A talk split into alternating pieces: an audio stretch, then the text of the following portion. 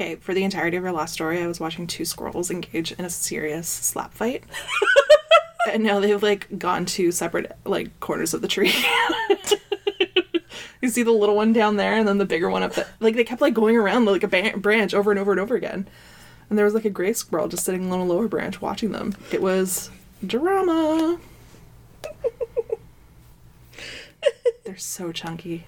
Like I literally like one caught my eye and I just burst out laughing the other day because it was just so chunky.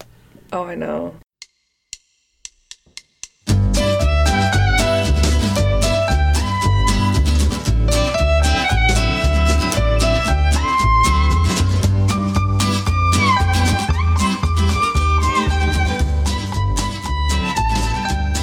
Hello everyone and welcome to the newest episode of Rabbit Holes podcast. I'm one of your hosts, Elise, And I'm your other host, Andi.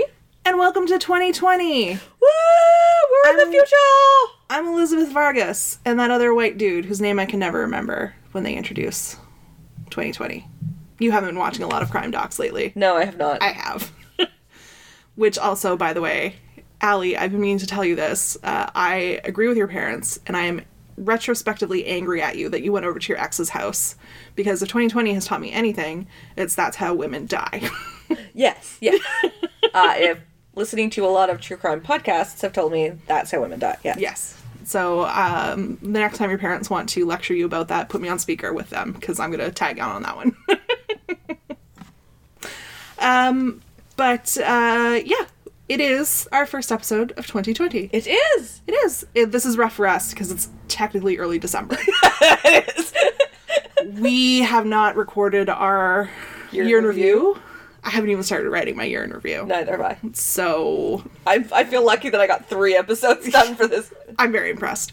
Um, but uh, so we're in this weird amorphous time bubble blob when you're hearing Yeah. this for when we're hearing it. So just know we're bringing you new content. It is not going to be timely content. That's why I'm doing a, a story that has nothing to do with the relevant time around us. Same Z's. Although no, I think mine was inspired by a news story. But like in general, I'm fine. Yeah. So we hope that you had a lovely holiday season. Uh, that the wrap up for 2019 hasn't been too bad for you.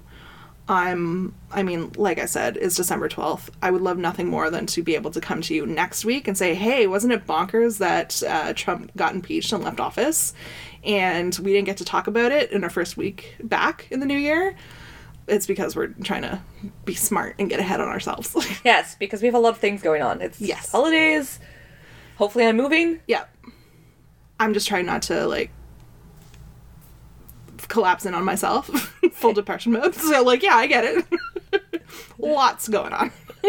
She's been trying not to become a black hole. It's just like Yeah, it's it's not been going great. it'll be fine. it's a misses. It'll be fine. Uh, so yeah, we are back and we're looking forward to this year. And we enjoyed our year in review episode last week. Yes, it was awesome. It was so Good much work. fun, so awesome. Uh, High fives. High fives. Oh, future Elise and Andi are gonna regret that. I feel like we're tempting fate. Knock on wood. But on that note, uh, we need to get you off to your little village, your Christmas movie village adjacent life. Uh, so I went first last week, which means you go first this week. So tell me the first Rabbit Holes podcast story of 2020. So this week's Rabbit Holes, uh, Rabbit Hole was spawned by an episode of the podcast Morbid. The hosts were doing listener stories, and they were telling this one that heavily featured a hamster. Okay. Oh, okay. This, this can um, go a lot of ways. Well, it was sort of. I, I wasn't really paying that much attention to the story itself. It was somebody was talking about how their mom. So they had a pet hamster, and their mom went to check on the hamster for some reason, or to do something with the hamster when she was getting ready. So she just had like her bra and her Spanx on. Okay. And she thought the hamster was dead. So she was like holding it up against her breast and like doing little chest compressions. Oh. It had just started hibernating. Oh. So like the warmth of her bosom brought it back to life. So uh-huh. then she started talking about the power of her bosom to bring things back to life. I would honestly, I'd tell everyone I know about that. Exactly. Like that whole like tell us something about yourself and all like awkward group meets would be that story. Like my breasts can bring things back to life. Only small domesticated rodents though. So One of the hosts, Ash, was uh, said something along the lines of, "Where did hamsters come from? Do they live in the wild? You've never heard of wild hamsters. Why do we have hamsters as house pets?" We don't see like giant herds of hamsters like roaming across the plains anywhere. No. So um, I thought to myself, I don't know. so I looked it up, and that's why we have our rabbit hole. So thanks to the internet, I do know, and now so will you. Yay! So here's a little background on hamsters, thanks to trusty Wikipedia. Hamsters are rodents belonging to the subfamily whew. Best known species of hamster for house pets is golden or the Syrian hamster, which is the most common type uh, kept as pets. Other hamster species commonly kept as pets are the three species of dwarfs, dwarf hamsters, Campbell's dwarf hamsters, the white winter white dwarf hamster, and the rubskill hamster. Hamsters aren't really nocturnal. They're more um, active during twilight hours. I had hamsters growing up, and the adjustment to falling asleep with a hamster in your room very difficult because those little fuckers do not stop, like little wind up toys. And then they also have like a shelf life of like two years. Yeah, we talked about. And so when they die, the adjustment to falling asleep without those little fuckers making all that noise is very difficult. At least it's a lot of feelings. I do, just general about everything, really.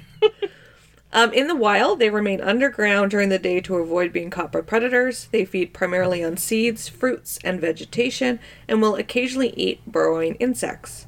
Physically, they are stout bodied with uh, distinguishing features that include elongated cheek pouches extending to their shoulders, which they use to carry food back to their burrows, as well as short tails and fur covered feet.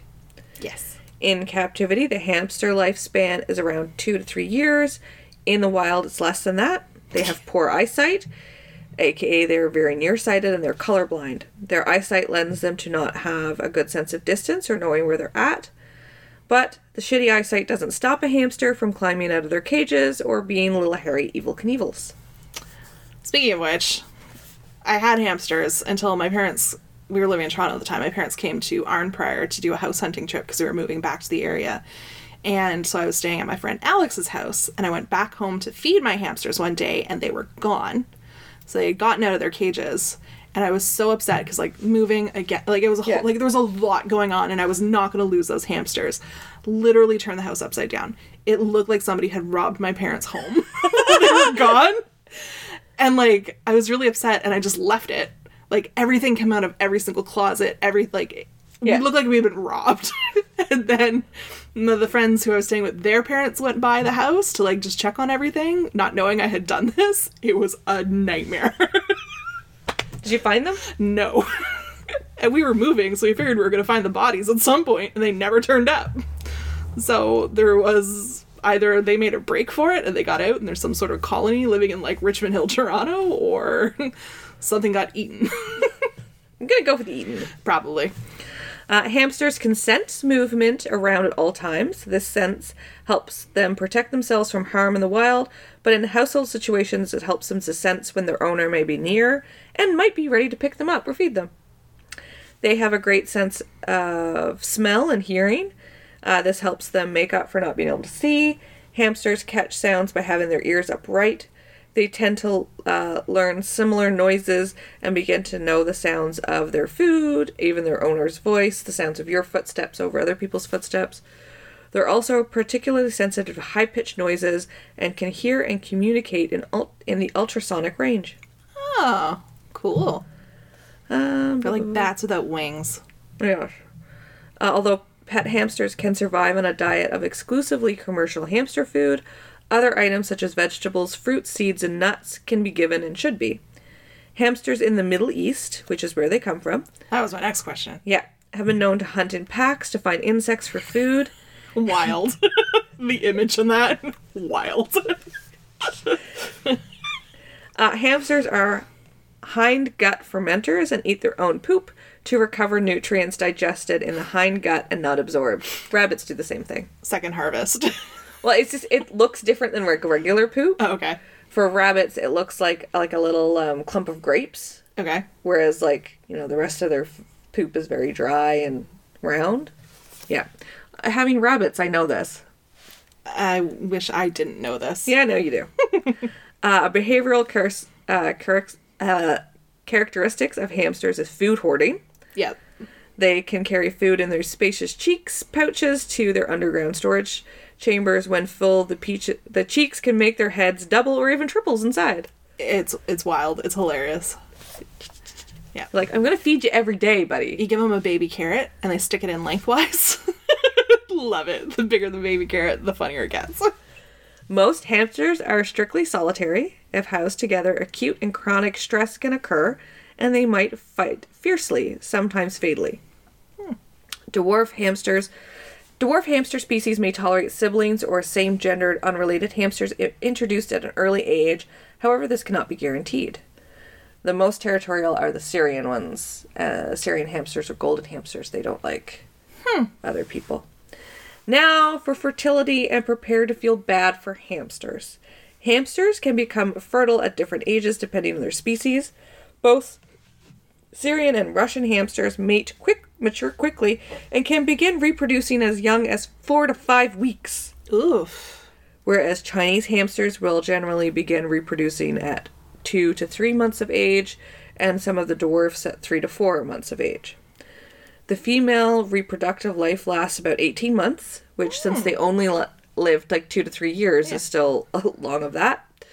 But ha- male hamsters remain fertile much longer, Of course. and female hamsters are in heat about every 4 days. oh damn.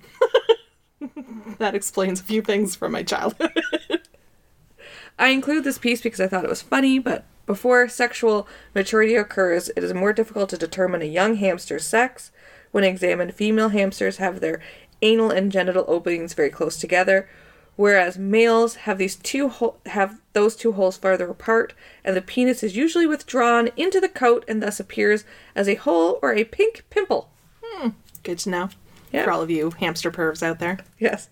Syrian hamsters are seasonal breeders and will produce several litters a year with several pups in each litter, with a gestation period of about 6 to 18 days. Dwarf hamsters breed all throughout the year and get pregnant and can get pregnant again just a few days after giving birth. Six to eighteen days gestation. That is wild. And they can get pregnant within a couple of days. So you're popping out like maybe one, two litters a month if you're unlucky. These poor lady hamsters with the gestation of just 16 to 18 days, if you could be unlucky enough, could be pregnant twice in a month. I was pregnant twice in my lifetime. Talk about Irish twins though. But you're having like seven, so Irish Septuplets? if you're lucky. at a time, yeah. Uh, female Chinese and Syrian hamsters are known for being aggressive towards the males if kept together for too long after mating. I mean, In some cases, male hamsters can die after being attacked by the female, and I feel yeah, lady hamsters. Like, yeah, like enough. Two litters in a month. Like, how about you cook dinner this time? exactly. Uh, female hamsters are also pretty sensitive to disturbances while giving birth and may even eat their own young if they think they're in danger, although sometimes they're just carrying the pups in their cheek pouches. If captive female hamsters are left for an extended period, three weeks or more with their litter, they might eat them for real this time, so the litter must be removed by the time the young can feed and drink independently. Yep. We found that out the hard way. oh no. okay, so that's all great and the real and a, a real the more you know moment. Uh huh.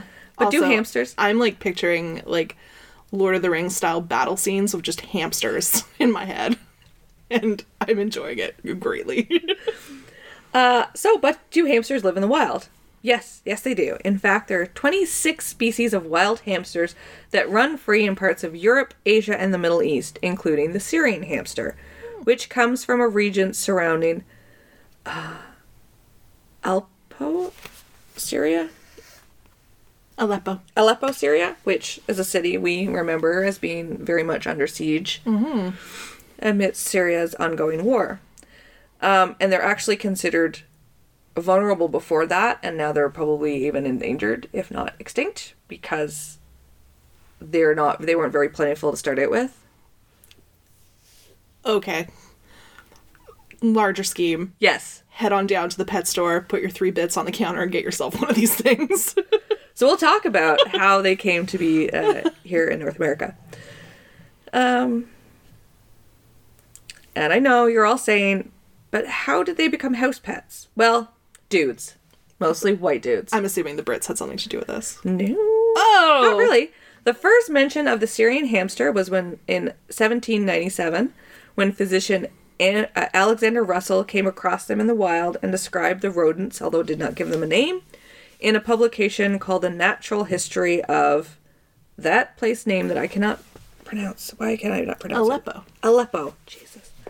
but it wasn't until 1839 that George Robert Waterhouse, creator of the London Zoology Society, There formally named the species the golden hamster. Waterhouse described an animal with soft fur and silk like gloss, with white feet and a tail, and the body color of yellow and lead gray. Its mustache, what we call whiskers today, was black and white.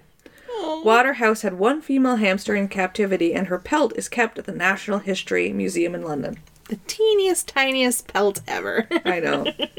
but it wasn't until 1930 Israel Aroni? Aroni, a zoologist and professor at the Hebrew Ins- uh, University of Jerusalem, went on an expedition to Syria to get some golden hamsters. He and his guide dug up a wheat field, going eight feet down until they found the mother lode. By that I mean a mother hamster with 11 pups. Oh. Israel put the family in a box, thinking that mom would look after them. Instead, as you can guess, she did what lady hamsters did. And when disturbed with her babies, she attacked one of the pups and chewed its head off. Mm. So they euthanized her. With what? Like a paper clip? Like leaving Israel to raise 10 babies by hand. Oh boy. That's the most confused litter of hamsters ever. Not surprising to most people who've had hamsters, the baby nut some of the babies nod their way out of the wooden box. Yeah. And Israel got 9 of them back. so you would think Yeah, but his house looked like it got robbed.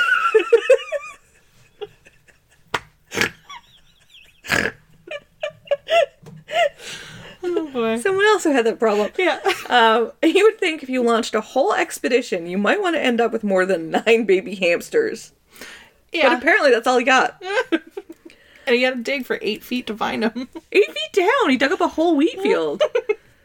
like, bury people at less than that. Uh, once they were in Jerusalem at the Hebrew University, another five made a jailbreak, leaving him with just four hamsters. but don't feel too bad. Those four siblings bred very successfully, and before he knew it, he had lots of little hamsters running around.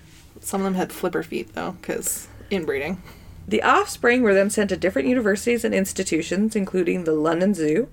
In the mid 1930s to the mid 1940s, they became pets in the UK and the US. In 1971, another litter of 12 were found and sent to the US. However, recent DNA testing has pointed that all modern day pet hamsters are linked to the same female hamster.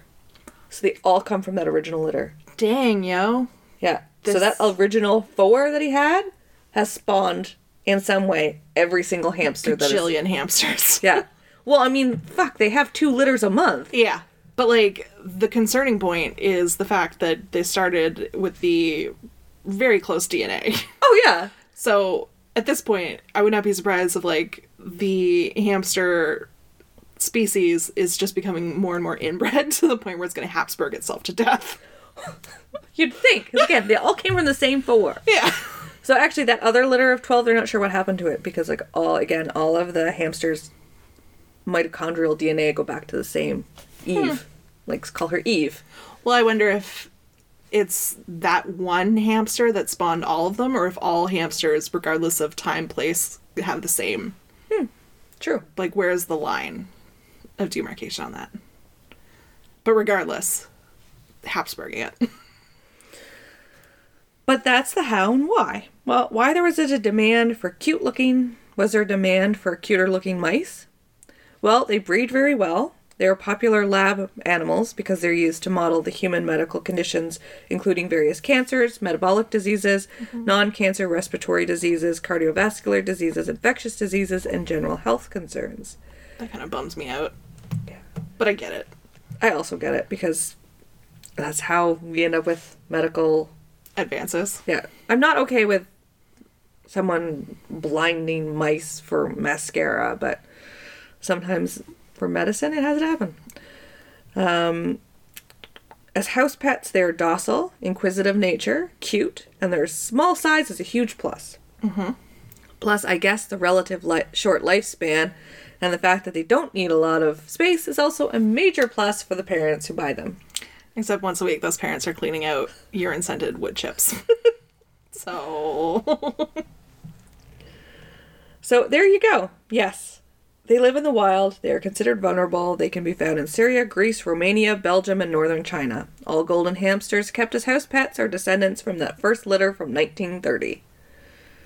Now you know. now I know. Mm-hmm.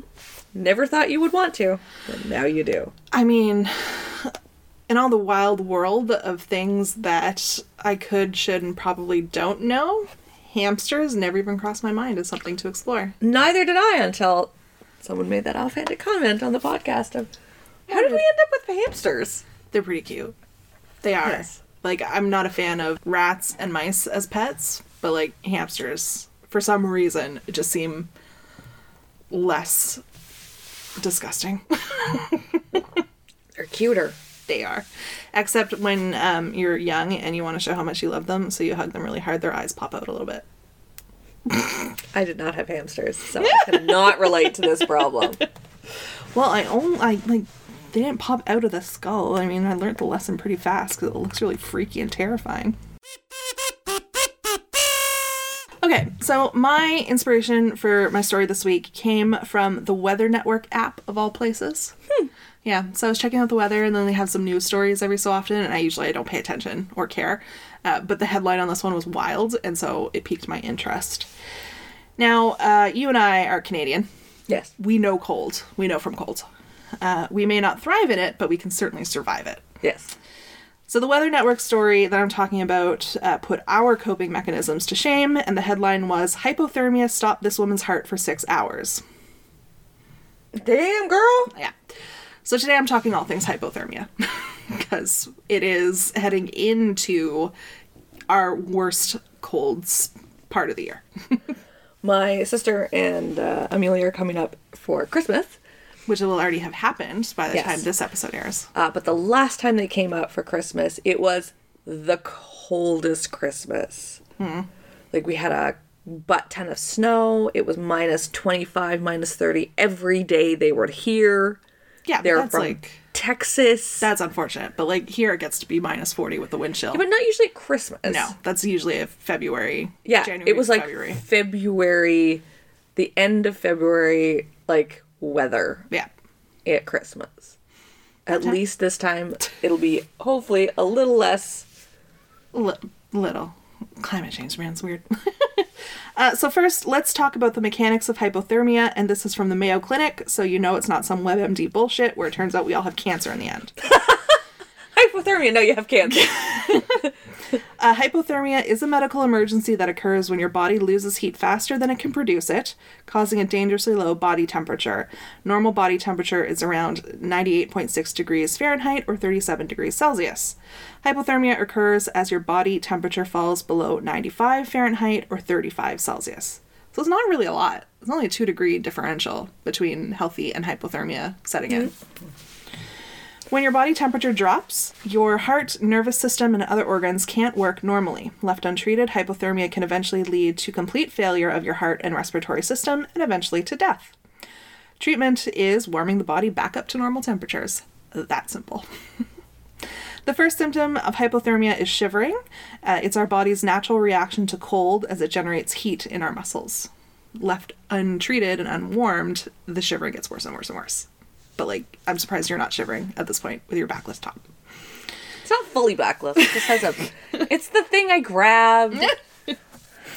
Other symptoms uh, include slurred speech or mumbling, shallow, slow breathing, weak pulse, clumsiness or lack of coordination, drowsiness or very low energy, confusion or memory loss, loss of consciousness, and then bright red, cold skin in infants.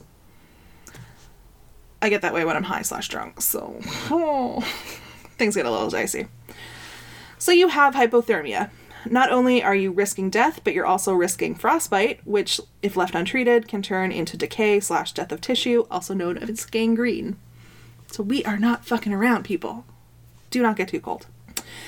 And bad news, we were lied to in childhood by all those cartoons of St. Bernards carrying a brandy cask into the Alps to save stranded travelers because alcohol is the absolute last thing you want to mess around with if you're suffering from hypothermia. Yep.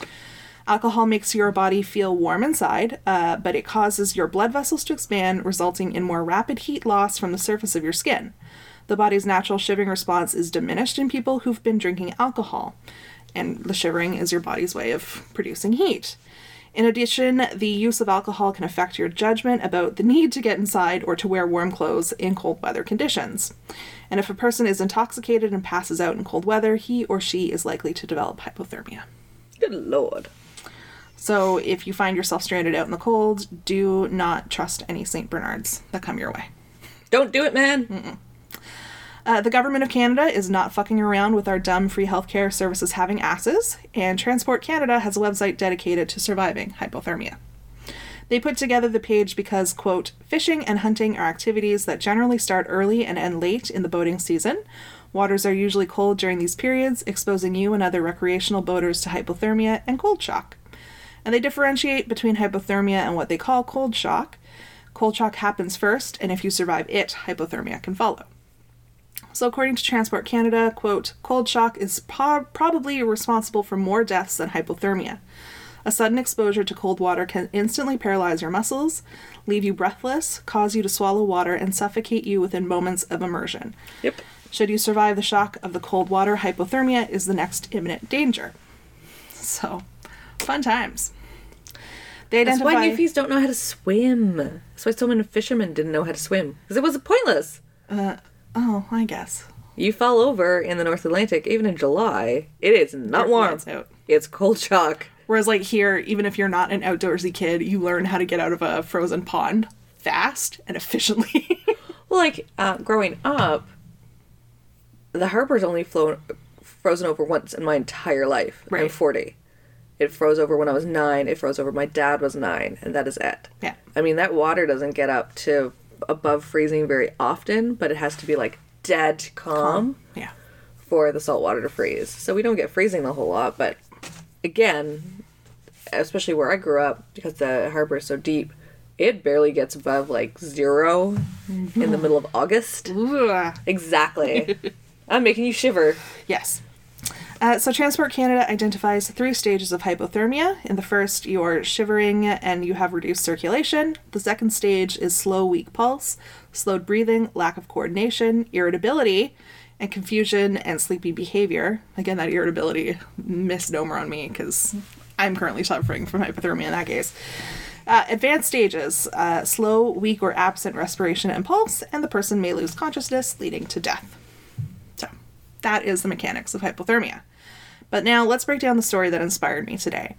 So, late in 2018, no, sorry, late in 2019, 34 year old British national Audrey Schoeman was hiking in the Pyrenees Mountains of Spain when she was caught in a snowstorm.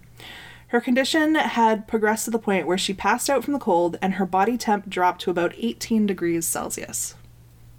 This is why fresh air is for dead people, as quoted by the morbid ladies. There it is. So, our friend Audrey was taken to the Vall d'Hebron Hospital in Barcelona, suffering from severe hypothermia, and went into a cardiac arrest that lasted for six whole hours. Usually, the fact that the heart isn't pumping blood into a brain would be a bad sign for a positive prognosis. However, because she was so cold, the impact was lessened. Dr. Jordi Riera, a member of the team that treated her, credited her low temperature with her eventual, quote, perfect neurological outcome. In hospital, Schoeman was put on an extracorporeal membrane oxygenation machine, and this oxygenated her blood and kept it moving through her system as the medical team warmed up her body. After six hours on the machine, which they spent warming her up, the medical team managed to get her heart beating on its own and they weaned her off of the external oxygenation. She's lost a bit of feeling in her hands, but other than that, is expected to make a full recovery. Good lord. If all you're doing is getting a little tingling at the tips of your fingers, like you came out ahead. Yeah. you were dead for six hours. yeah. And this was basically a proven case for what some doctors are purposely doing for their patients. Uh, there's a simple principle that makes hypothermia useful slash helpful in the right scenarios. And this is information comes from a Quartz article by Olivia Goldhill. Uh, she says that reduced body temperature means that the body cells have a slower metabolic rate, so they need less energy and can survive without the breathing and blood flow usually needed to survive. According to Craig Heller, a biology professor from Stanford, quote, hypothermia suppresses metabolism. If it happens rapidly and significantly enough, the brain doesn't suffer irreversible damage. But if it's not enough or happens too slowly, the brain can get to the point of no return. So, having clocked the potential benefits of hypothermia, some medical researchers are exploring the possibility of purposefully inducing the state in their patients.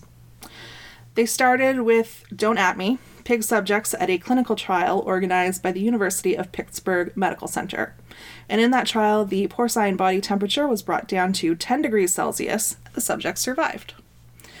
Building on that success, medical trials started with humans in 2014. Uh, and the desired result of cooling down the body temperature quickly is resulted by pumping out all the blood from a patient's system and replacing it with cooled saline. So, and then back in with like a fridge full of IV fluid. Subjects are generally selected from patients who had suffered some sort of severe trauma, so think gunshots. Their body temps are drastically reduced to give the doctors time to treat the wound and to suspend the dying process.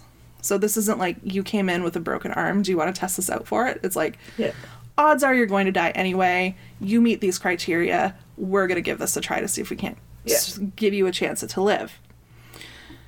So, severe trauma patients are selected for a whole host of reasons, but one of the most practical is that they've already lost a lot of their own blood, so it's not going to take a long time to get it out and replace it. The process of removing and replacing it with cooled saline can be done quickly and efficiently, and surgeon the surgeon leading the trial will look for people who has already lost more than half of the volume of their blood in their system. Dear God. So, Yeah, these are people who are not probably gonna make it anyway. yeah, so you might as well take that help Mary pass on it. Once the injuries are treated, the saline solution is then again removed and replaced with blood, both the patient's own and donations, and the patient is warmed back up. Uh, the trial can only be conducted on patients who are expected to die, which means it's taking longer than usual to collect the definitive results, which I don't think anyone's too upset about, but like, Yeah. it's happening. The use of regulated hypothermia is promising for the medical community in general. So, a natural progression of the University of Pittsburgh study is a possibility of inducing hibernation in patients in general. So, they're starting to do early work on putting pa- like humans to sleep for the cold season. yeah.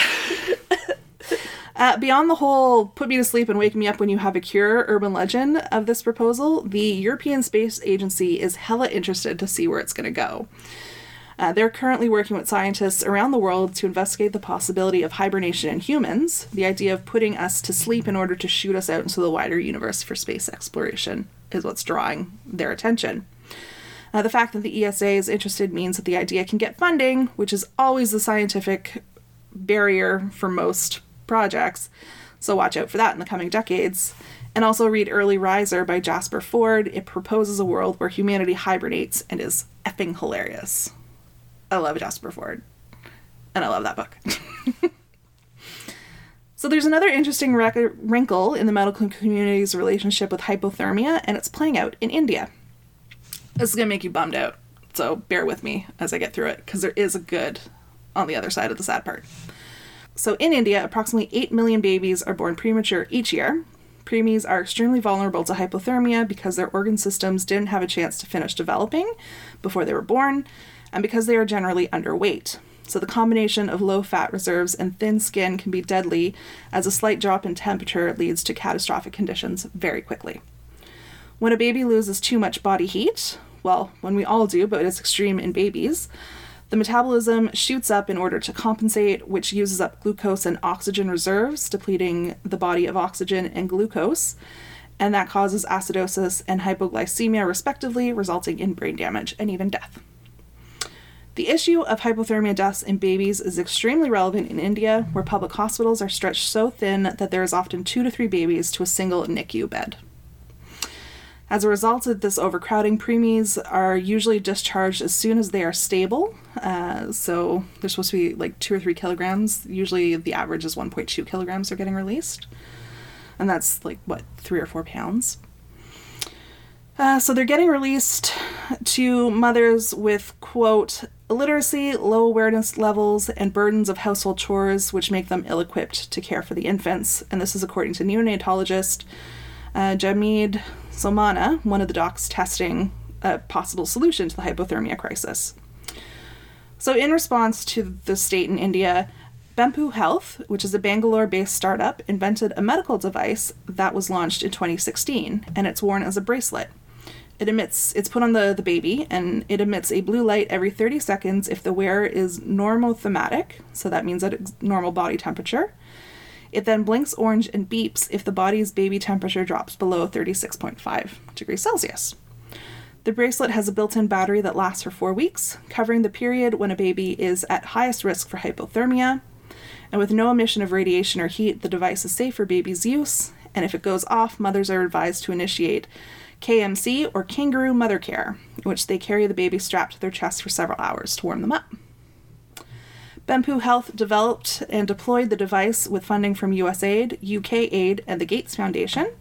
And in the study around the device, Dr. Somana conducted, uh, he found that babies who wore the band received more kangaroo mother care, were breastfed regularly, and gained weight at a quicker pace. Hospital readmissions were remarkably reduced as well. So, as promising as the device is, there are some problems with it. The bracelet costs about 1800 rupees, which is the equivalent about $28.5, which means it's cost prohibitive for most households. That's a month worth of salary right there. For extremely small babies, the four week battery life just isn't enough. So you're asking parents to buy a second device when they may not have been able to really afford the first one. So there's some Yep. problems with that. But in light of these issues, Bempu Health has donated hundreds of devices as part of the medical trials and is currently working with the Indian government to get more out into the public hospitals. The National Health Mission in Rajasthan was so impressed with the early results of the study that they recently proposed to include the cost of the Bempu bracelet in their upcoming budget cycle, and they're currently thinking about purchasing 10,000 units. Well, that's nice. Yeah. So that's 10,000 potential save lives right there. So I wanted to close out my story with one of the wildest hypothermia stories I think I have ever heard. Um, this is a story that's been covered on a lot of other podcasts, including Astonishing Legends, which is where I first heard it, and an amazing book called Dead Mountain by Donnie Eichar. Uh, and I'm, of course, talking about the mystery of the Dyatlov Pass. Are you familiar? Yes. it is the wildest story. Like, Astonishing Legends is a good podcast, but for the fact that like Forrest just like can't shut up and is constantly repeating what Scott says like over and over again, so that's why I can't listen to very much of it. I listened to all of the Dyatlov Pass episodes because they were really good. Morbid did it too, and Early run, Yeah. because I heard that one from them too. Yeah. Um, because it's covered elsewhere, I don't feel like I can do a full story on it. Just I don't like retreading ground. And I History. Channel also did a searching for answers. Oh. So, like a On the History Channel. Right. Yeah, uh, but it's it's way of like sort of like the curse of Oak Island and stuff like that. Yes. They had like people in Russia trying to get hold of uh, classified documents. Yes, because So that was- still up in the air. Yeah, like it was actually kind of interesting, the Yeah. little bits and pieces that we saw, but Yeah.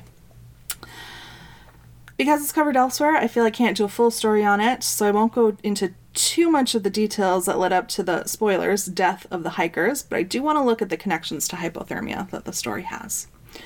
So, if this is the first time you're hearing about the Dyatlov Pass, here are the broad strokes you need to know. In 1959, a nine member team of Russian hikers set out into the Ural Mountains of the Soviet Union, the then Soviet Union. Uh, they were real outdoor nerds who were in some sort of like polytechnic university program for like outdoorsiness. I don't know. They were hikers. They, they, they this is what they did. Yeah, like they were in school for it though. Like Yeah, yeah. they would go on hikes for course credit and document like everything on it and come back. Give me like a 40 page research paper any day with archival requirements and I'm happier than doing that. Like Except APA. except in APA because APA is the devil's style guide. Oh my god, don't get me don't get me started. Her blood pressure just shot up. Shot right on up. Fucking APA. So from Snopes, uh, after being sidetracked by a snowstorm, they pitched a tent on the eastern slope of the Kholat Syakhl. I don't know if that's probably not right, uh, which according to Russian sources means dead mountain in the indigenous Mansi language, and they did that on the 2nd of February. That was the night that they died. Apart from the fact that they froze to death, no one knows why. When the hikers didn't return as planned, the civic authorities kicked into gear and they went looking for them. And in 20 Eventually. eventually well, it was pretty fast for Soviet true. era. That's true. Dummies went out in the wild. Let's go see if we can't find them. Like nowadays, we got more important stuff to do. Uh, in 2013, the Telegraph published the following description of how the bodies were found. Quote, Investigators found footprints in the snow of eight or nine people who were wearing socks, a single shoe, or were barefoot. The footsteps led down a dense forest but disappeared after 500 meters. The first two bodies, of two men, barefoot and dressed only in their underclothes, were found at the edge of the forest near the remains of a fire. The next three bodies, of expedition leader Igor Dyatlov and another man and a woman, were found between the fire and the tent, suggesting that they had tried to return to the tent. Autopsies failed to find any evidence of foul play. An inquest conducted uh, an inquest concluded that all five had died of hypothermia. Two months later, however, the partially dressed bodies of the other four members of the team were discovered in a forest ravine not far from the first two bodies. They appeared to have suffered traumatic pressure or crush injuries, and the tongue of one had been ripped out. Otherwise, there were no external injuries, but tests conducted on their bodies and clothing showed tr- small trace amounts of radiation. It was a bonkers scene Oh, I know. they had pitched their tent at this kind of sloping but flattish plain coming off. It was a really poor place to. It wasn't camp. great. There was a forest kind of to the east of them, and then south there was a bit of a ravine area. So they found the bodies that looked like they had panicked inside the tent, cut it open from the inside, and fled. Probably before they were getting ready for bed, so they weren't dressed for the outside. But fucking panicked and took off in multiple directions in pairs, and died wherever they just landed, ended up. So like, the investigators are standing there like, what the fuck happened? there's no witnesses, there's no survivors. Yeah. They had to piece it together. Some people didn't have clothes on, but then there's some people who had a bunch of clothes on, which Yeah. posits that after the people died, they took the clothes off of them. Right. Yeah. So some of them were found around uh, remains of a small fire that they were trying to light. Others were up a tree, like uh, clearly had tried to climb a tree. Bonkers. It was nuts. Uh, this story is popular amongst conspiracy theorists for a variety of reasons. Uh, possible causes of death have been suggested to be aliens, because there was bright lights reported in the area around that time. Uh, Yeti attack. They didn't help that because they brought a camera with them and they were creating like fake newspapers jokes, like the Beaverton for their trip. And in one, one of them had dressed up like a Yeti and they had taken a picture of it. So some people saw that and be like, "Oh my God, there are Yetis out here!" I'm like, "No, dudes, that's one of the hikers. Like, calm down." Uh, another popular story for conspiracy theorists is that government forces were responsible, uh, and they killed the hikers after witnessing after they had witnessed some sort of testing. Because remember, it was the Cold War, and they were found with trace amounts of radiation on their body. They were in a With weird crushing industry inju- injuries. They were in a part of Russia that was not heavily populated, so if there was military testing, it was a reasonable spot to expect it to have happened. So, uh, it didn't help that the official verdict was that the hikers died because they encountered a quote natural force that they were unlikely to overcome. What the fuck does that mean? like, is the cold the unnatural force they're unlikely to overcome? Is the Yeti the force? Like, what are we, what are we talking here? Yeah. Uh, also, uh, what didn't help, but which fueled conspiracy theories, is that public access to the site was banned for three years while investigations were ongoing, and the results of the investigation were classified. And Soviet Russia loved nothing more than to classify all of their documents. So, even now, Still it do, remains yeah. a problem uh, getting these historical documents out. So, the book Dead Mountain, which is an amazing read, by the way, uh, posits that the hikers pitched their tent at the worst possible spot on the mountain between a rock formation and or near a rock formation, and it fell victim to a concept called infrasound. Infrasound. Have you ever heard of this?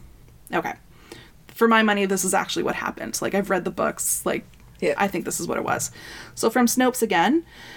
Uh, infrasound is known as the Karaman vortex um, street. Uh, the phenomenon occurs when an oscillating pattern emerges in a fluid or gas. In this instance, it was created by the wind as it flows around a suitably shaped object. In this instance, a topographical feature like the mountain that they were on. It's like when you see ripples in a stream, like it's that, but it's with sound. So it's creating weird sound waves. When they occur on such a large scale, these wind patterns can theoretically generate very low frequency sound waves that have been blamed for harmful psychological and physiological symptoms in human beings. According to a 2001 review of the medical literature by the National Institute of Environmental Health Sciences, such symptoms range from annoyance to fatigue to nausea. So, Astonishing Legends talked about um, a trial that had been run in um, an orchestra, like a an orchestra was putting on a performance, and the testers shot these infrasurrounds out into the audience. It's like it was like a third of the audience responded negatively to it, a third didn't care, and a third responded positively to it. And hmm. they asked afterwards, like, how did you feel during the performance? And it was like I felt anxious, I was stressed out, I felt relaxed, just like normal. Like so they were testing that. So the idea is that these kids had pitched their tent on the mountain. They got hit with a wave of infrasurround. Probably one or more of them got panicked, anxious, and created this groupthink, this like Yeah. mob mentality that wound everyone else up in the tent that got to a fever pitch where they all panicked and fled the tent. And then got out, got away from the infrasurround, started to calm down, started to try coming back, but were already feeling the effects of hypothermia because they left without any clothing into the Ural Mountains without properly preparedness. And so that's why they died, where they died. Hmm. To me, much more logical than Yeti attack or Yes. alien. uh, this theory, however, is still being debated. So, conspiracy theorists Yeah. far prefer the alien slash Yeti theory.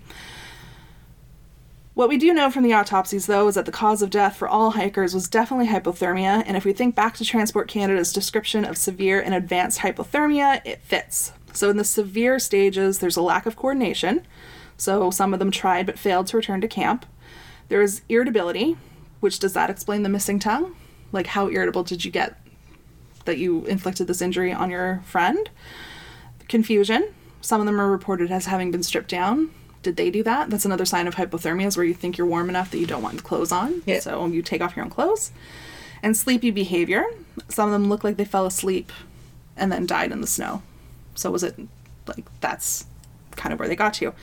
And then the advanced stages slow, weak, or absent respiration and pulse. The person loses consciousness, and obviously these guys then died. So there's still a lot of questions up in the air for Dyatlov, but I'll go with the easiest explanation, and that's mass panic followed by hypothermia. And it's why we as Canadians need to be better prepared because it's going to take one very little spark at like an OC Transpo bus shelter on like a minus 40 day to go from everyone's just waiting patiently for a bus to, oh my god, we must all die now. that might actually be the wait for the system to catch up with you, but you know. Yeah, it's it's a bonkers because it's like yeah that makes sense, but then the like the injuries that the three with the crushing injuries. Uh, I think it was Dead Mountain posited that um, they had tried to climb a tree, maybe to see their way back to the camp, and had fallen out of the tree. And so that's why they got the crushing industries. Because the ones who fell were in the ravine. So if you climbed up the tree, then you're not just falling out of the tree, you're falling down the ravine as well. True, but then they had no external injuries. Like it, that sort of still doesn't make sense, but If you fell into snow on top of something. true. And then the um, radiation, some of them were working or were like roommates with people working in plants that had that same low Yeah. level radiation. That is easily explainable. Yes. God watches at that time would. Yeah. Glow in the dark because it was uranium. Yeah. So that is my story about hypothermia, and I thought that would be a good way to kick off 2020. I'm colder. We've got hamsters and hypothermia. There you go. We have to find a clever way to link those in the title. I don't know. Uh, I have like four weeks to figure it out. yeah, I think I'm gonna need all many of them. weeks. I'm gonna need all of them. So that is our show for this week. Uh, if you'd like to know more about us or to see the show notes for the show, check out our website, which is rabbitholespodcast.com. While you're there, check out the merch tab, which takes you to our Redbubble store, and the Patreon and the support tab, which takes you to our Patreon page. If you want to see what we're doing on social media this week, uh, you can check us out on Facebook at Rabbit Holes Podcast page, uh, on Instagram at Rabbit Holes Podcast, and Twitter at Rabbit Holes Pod. Uh, you can also send us an email if there's anything you'd like us to explore, if you have any thoughts, or if you also have funny hamster stories or stories about hypothermia. We're at rabbitholespodcast at gmail.com.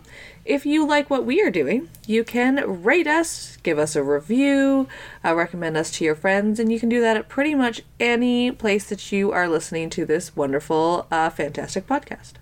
Except Google. I think Google's Yeah. still not on that train. Come on, Google. Come on, Googs! Well, that's it for this week. There's only one last thing to do, and that's to remind you that if you don't know where you're going, any road will take you there. Bye, guys. Bye!